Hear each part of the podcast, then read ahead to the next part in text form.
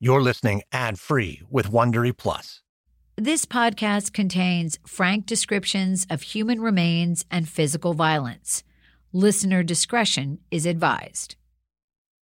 In the spring of 1968, a man named Wilbur Riddle was walking along the side of a highway in rural Kentucky. He was looking for things he could recycle to make a little extra money. He was just doing his thing when he came across what looked like a heavy green canvas bag. He kind of nudged the bag and he noticed the way that it rolled that there was something inside of it that wasn't alive. And he cut the bag open and she was inside. A young woman, dead, stuffed inside this canvas bag. She was wrapped in a canvas tent wrapper. That's why they gave her the name Tent Girl. At that moment, as cars sped past Riddle while he ran to find help, he had no idea this was the making of a local urban legend. Investigators have nothing to help them identify the woman. There's no missing person cases matching her description. Eventually, the authorities bury the remains in a Georgetown, Kentucky cemetery. The headstone simply read, Tent Girl. Like so many other missing person cases, hers went cold. That is until a teenager living in rural Tennessee named Todd Matthews became obsessed with solving it. You know, I started out with an unidentified body.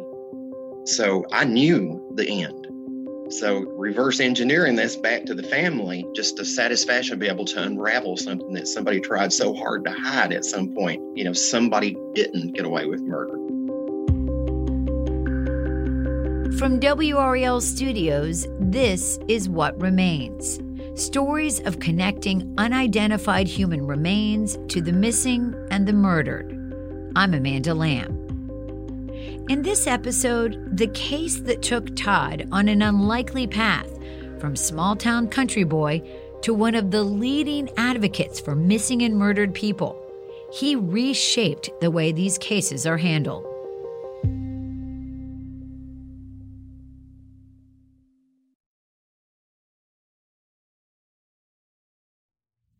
When I first met Todd Matthews over Zoom, he looked every bit the country boy he's been described to me as.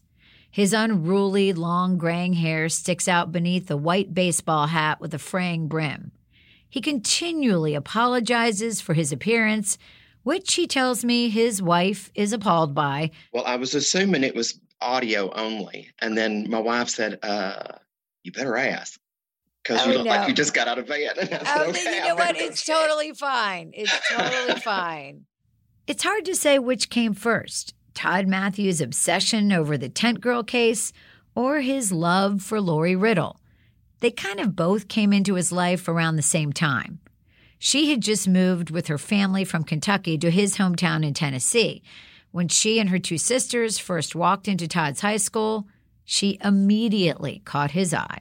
Met her when she walked into the room, literally, her and her two sisters. And I picked out the one in the middle, and it was Halloween time. Of the, it was it was October of 1987. People were telling ghost stories when Lori told a real story, a story about how her dad was out one day 19 years ago looking for glass insulators beside a highway when he came across a dead body. It was the story of Tent Girl. Tent Girl just become part of the story of the day during our study hall. I'm 17 years old, and that story sounds like something I've heard before. So I asked to see more. There was local news articles. They made an urban legend out of Tent Girl in that community, and now that just a little rural region. But they didn't have her name. That's what started a lifetime dedication to Lori Riddle and this unidentified tent girl. He and Lori got married right after high school, and from early on, Todd kept asking his new father in law questions about this case that he had become so fixated on. I think at the time, my father in law didn't see me as somebody that would be relevant. You know, he, he moved around a lot. And if his neighbor was a law enforcement officer, retired, it's, oh, I got to show you this story. And he would tell him all about it. And uh, it was because he thought there was somebody that could help. I don't think he saw it telling me the story as entertaining a child. But Todd's father in law did answer his questions, and the answers only increased Todd's interest in the case. The first question was it the body of a girl or a woman? And my father in law said he saw her body and said her fingernails had been very well manicured. He could see that they'd been painted, and he didn't associate that with children. And he said her breasts were large. So he felt like that maybe that it could have been an older person just short. I kind of went with that because it was hard to imagine a 13 to 17 year old person that nobody's looking for. Shortly after they got married, Lori's family moved back to Kentucky. When Todd and Lori would visit, their route took them not far from the spot where his father in law discovered Tent Girl.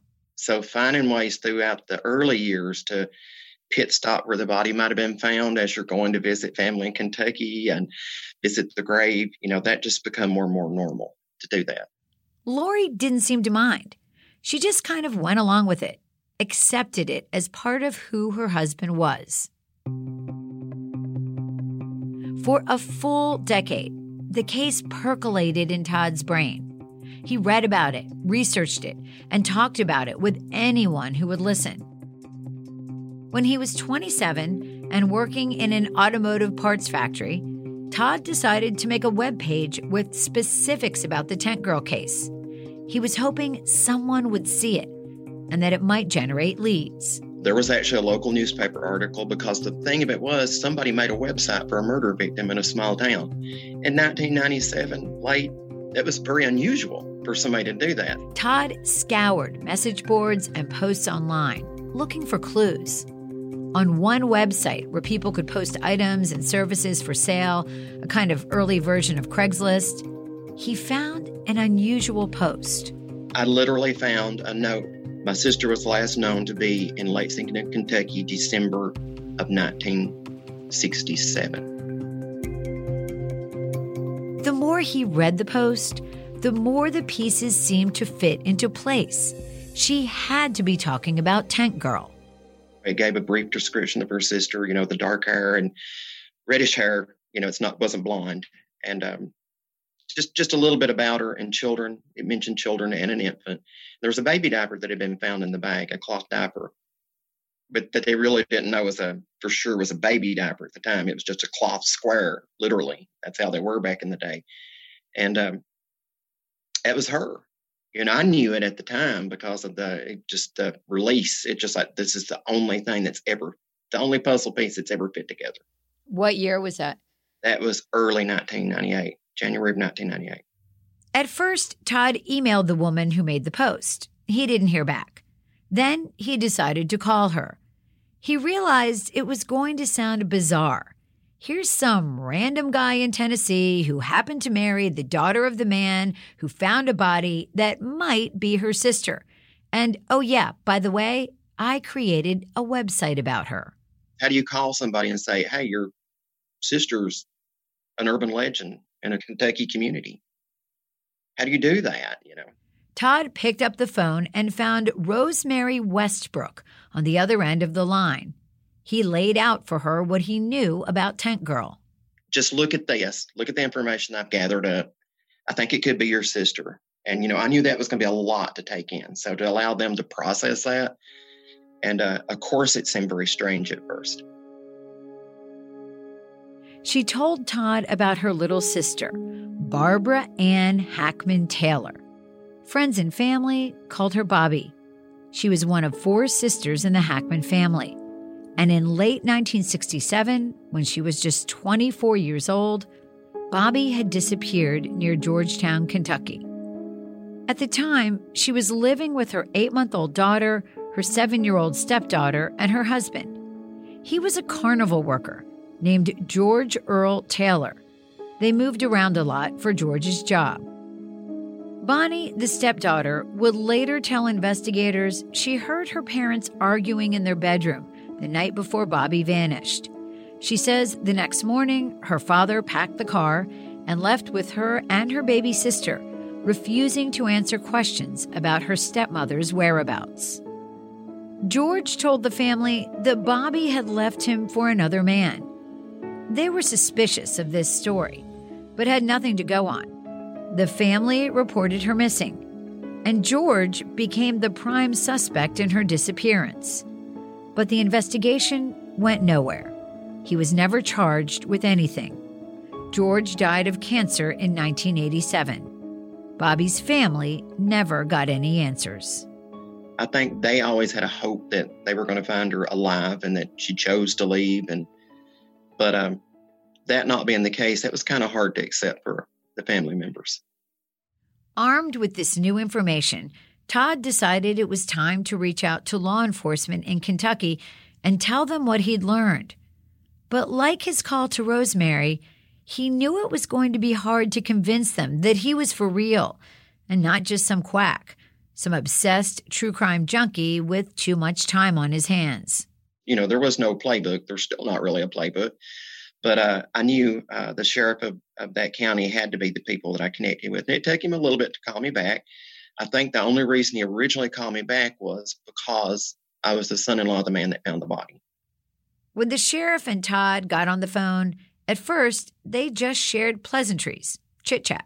And then it's like, how about that tent girl? And then when I started telling him what I knew and what I'd found, I could see that he got really excited. And that that was when I knew he believed it you know, and that we're going to look at this. And they did look at it. Investigators got a court order to have the body of Tent Girl exhumed from the local cemetery where she had been buried in 1971. They took a DNA sample from the remains and got one from Rosemary to compare it with. On April 23, 1998, the Scott County Medical Examiner and the Sheriff's Office asked Todd to come see them. He was making minimum wage as a factory worker at the time. It was a big deal for him to make the 200 mile trip, but he felt like they weren't calling him up there for nothing. When he got there, they were all set up for a press conference. There was cameras from all over there. In front of those cameras and newspaper reporters, law enforcement announced that 24 year old Barbara Hackman Taylor was last seen alive on December 6, 1967, about 15 miles from where Tent Girl was found. And then hearing her say the Tent Girl is indeed Barbara Hackman Taylor, that sent chills up the spine. Rosemary's DNA had matched the sample from the exhumed remains. That was just an, an incredible validation. Barbara Taylor's family, including her now adult daughter, was very glad that Todd didn't give up on seeking that validation. There's a bond between them now that's hard to explain. While on one hand, he gave them the worst news of their lives, on the other hand, he helped them resolve a mystery that had plagued their lives for three decades. I've met Barbara's family several times uh, especially Rosemary. She came out when my youngest son was born. He just turned 19. Todd says Barbara's family even helped him name his son Devin. It's a constant reminder of why he does what he does, because this case was just the start. Todd has gone on to change the way nearly every law enforcement agency in the U.S. handles cases of Jane and John Doe's. That's after the break.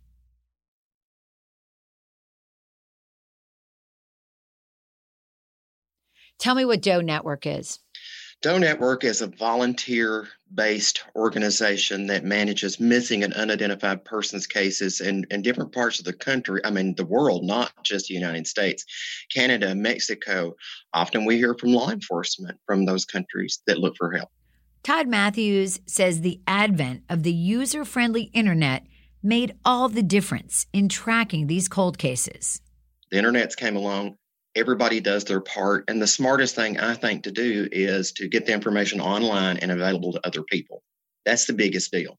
It was in 1997, when the public's daily use of the internet was still in its infancy, that Todd created his website about Tent Girl, trying to figure out who she was. The publicity he got in cracking it, well, law enforcement across the country started to keep tabs on what Todd was up to.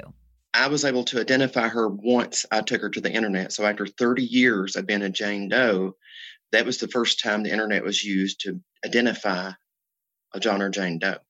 Using the Tent Girl case as kind of a prototype, Todd started the Doe Network, named after the John and Jane Does he was trying to identify. At first, it was just a collection of pages highlighting cold cases where remains were found but had not been identified. A single place for this kind of information, accessible to anyone curious enough to look at it. And then I started hearing from law enforcement hey, we got a Jane Doe here, or we got a John Doe. Other people in the community, uh, there was a Jane Doe found in my town, or a John Doe found nearby, and I'm concerned about the case. Today, the website features cases that date all the way back to 1912.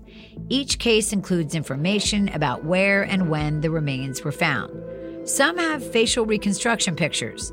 These are drawn by forensic artists either from a photo of the dead person or from the person's own skull. If scientists can figure out someone's age, sex, and ethnicity, they're also included in the case's online profile. Each entry contains every possible detail, scientific and otherwise, anything that might help the public identify them. No detail is too insignificant. We literally start with, with unidentified remains, and you try to find ways to connect that to a missing person. And that could be the artifacts found with the body, uh, not just the medical examination, notifications like sex, height, weight, you know, all of that stuff is important, very, very important. But sometimes what's found with the body or where the body was found, local circumstances, uh, all of that kind of fits in. The website also has the remains listed by state. There are thousands of cases. Some states have a lot of unidentified remains. Like Florida has 494 John Does listed, but Connecticut has just five Jane Does. Todd says the numbers depend on the state's population, the transient nature of people living there, and how much information police are willing to share. I think it's hard for a lot of us to understand how could there possibly be somebody missing and that not be reported or connected to remains, but sometimes these cross state lines and like you said, they're old cases where people just forget. They do. And uh, back in the day before the internet came, the internet is the thing that helped glue all of this together where we can communicate so instantly. As you'll hear, Todd's phone constantly pings during our interview. That's because he's always getting messages from families of missing people and tipsters who think they might have a lead in one of his cases. It's kind of overwhelming, but it's this kind of nexus of information that got the attention of federal authorities who thought Todd was onto something when he created the Doe Network. You know, I had an opportunity in 2007 to help build NamUs, the National Missing and Unidentified Persons Database. So that was, as part of the working group, I thought I would have no place there whatsoever because these were PhD, these were people struggling with human ID. And I thought, well, what am I going to bring to them? At first, he thought they just included him as a courtesy because of the Tent Girl case. He may have been surrounded by PhDs, but he brought his real life experience to the table, and they were listening. From the beginning, Todd's goal in helping with this project was to encourage police to dust off those old files in these cold cases that had been relegated to a back room and pick the brains of the investigators who were still around, who still remembered the cases, and then include all of this information on the NamUs website. So you can't Google a filing cabinet. So unless there's a living knowledge of a missing or unidentified person's case that's being communicated, you can't access it. I, I can't Google search your brain, but I can Google search things that you've written down or a story that you might have reported. Like Todd's early website, NamUs has information like the ethnicity, sex, possible age, and where and when the remains were found. For example, I just popped into an entry from August of 2020.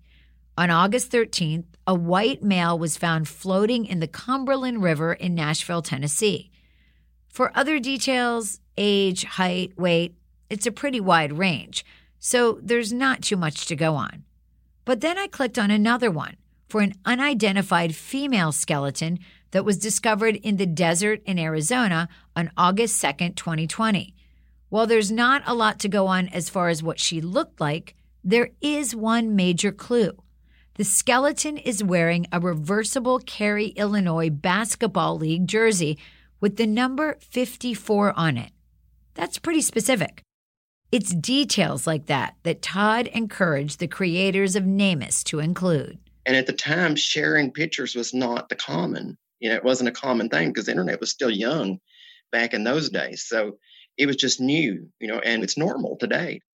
Todd told them not to hold anything back, that every little detail was important when trying to identify someone, especially photos of the items found with the body. In the example I just referenced, a photo of the basketball jersey accompanies the entry. So when I got there to the first working crew meeting, uh, it was the sharing of the information that I felt like they were having trouble with. Like, this is not just a gold ring with black stone. This is a 14 karat gold ring with a marcasite stone, and here's the picture of it. He had to convince investigators they weren't hurting their cases by sharing too much. Traditionally, Detectives hold back some details of how a person died or what was found on or around a body. These are details only the killer may know about. They want to be able to trip suspects up if they bring them in for questioning, get the person to reveal something only they could know. So initially, the investigators sitting around the table hesitated at the idea of sharing everything with NamUs. But Todd convinced them that, especially in these old cases, it really was more about identifying the remains than anything else. It's been 30 years or 20 years since this person was found murdered. We could loosen up a little bit.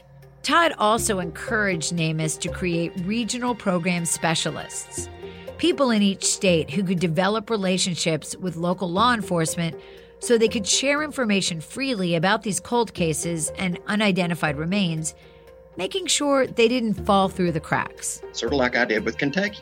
I de- developed a relationship with Kentucky, so when I continued to work with them, um, that data sharing became easier because you're calling people you knew, and uh, and they knew what you were calling them for was pertinent, and it was it was something very relevant to what they were looking at, and they'd come to trust you. NamUs.gov has become the go to federal clearinghouse for solving cold cases in the country. It's funded and run by the National Institute of Justice. And when you consider the fact that about 4,400 unidentified remains are discovered in the U.S. every year, and 1,000 of those are still unidentified a year later, NamUs is essential to keeping track of all these cases and it's a crucial resource for medical examiners, investigators, and the families of missing people trying to find answers and share what they know. Anyone can register with the website and access the information for free. The idea is that the more eyes on this information, the better chance someone will connect the dots. And so far, the website has helped solve thousands of cases. Todd, a former automobile part factory worker from Tennessee, changed the way we handled these cases nationally through NamUs. He's pretty humble about all this. Todd mostly gives the internet credit for creating a gateway to widely share this information. He also gives credit to advances in DNA technology and the scientists that made it all possible. Because realistically, Many of the unidentified people are murder victims. And even if a family member identifies someone on NamUs or the Doe Network, that identity still needs to be confirmed scientifically through DNA. So, forensic science and evidence is very, very important to actually prove it. Like we all knew who Tent Girl was in our hearts immediately. The pieces just fit together. It's just proving it scientifically was the big deal. Suffice it to say, that 17 year old boy who just couldn't let the details of this one unidentified woman go has never stopped trying to solve these cases. He's trying to find answers and identify new tools, technology, or science that may help. He chalks it all up to good old country boy ingenuity. We're fixers here, I think. I think a lot of times if there's something broke, you kind of, we've always had a need to kind of fix it.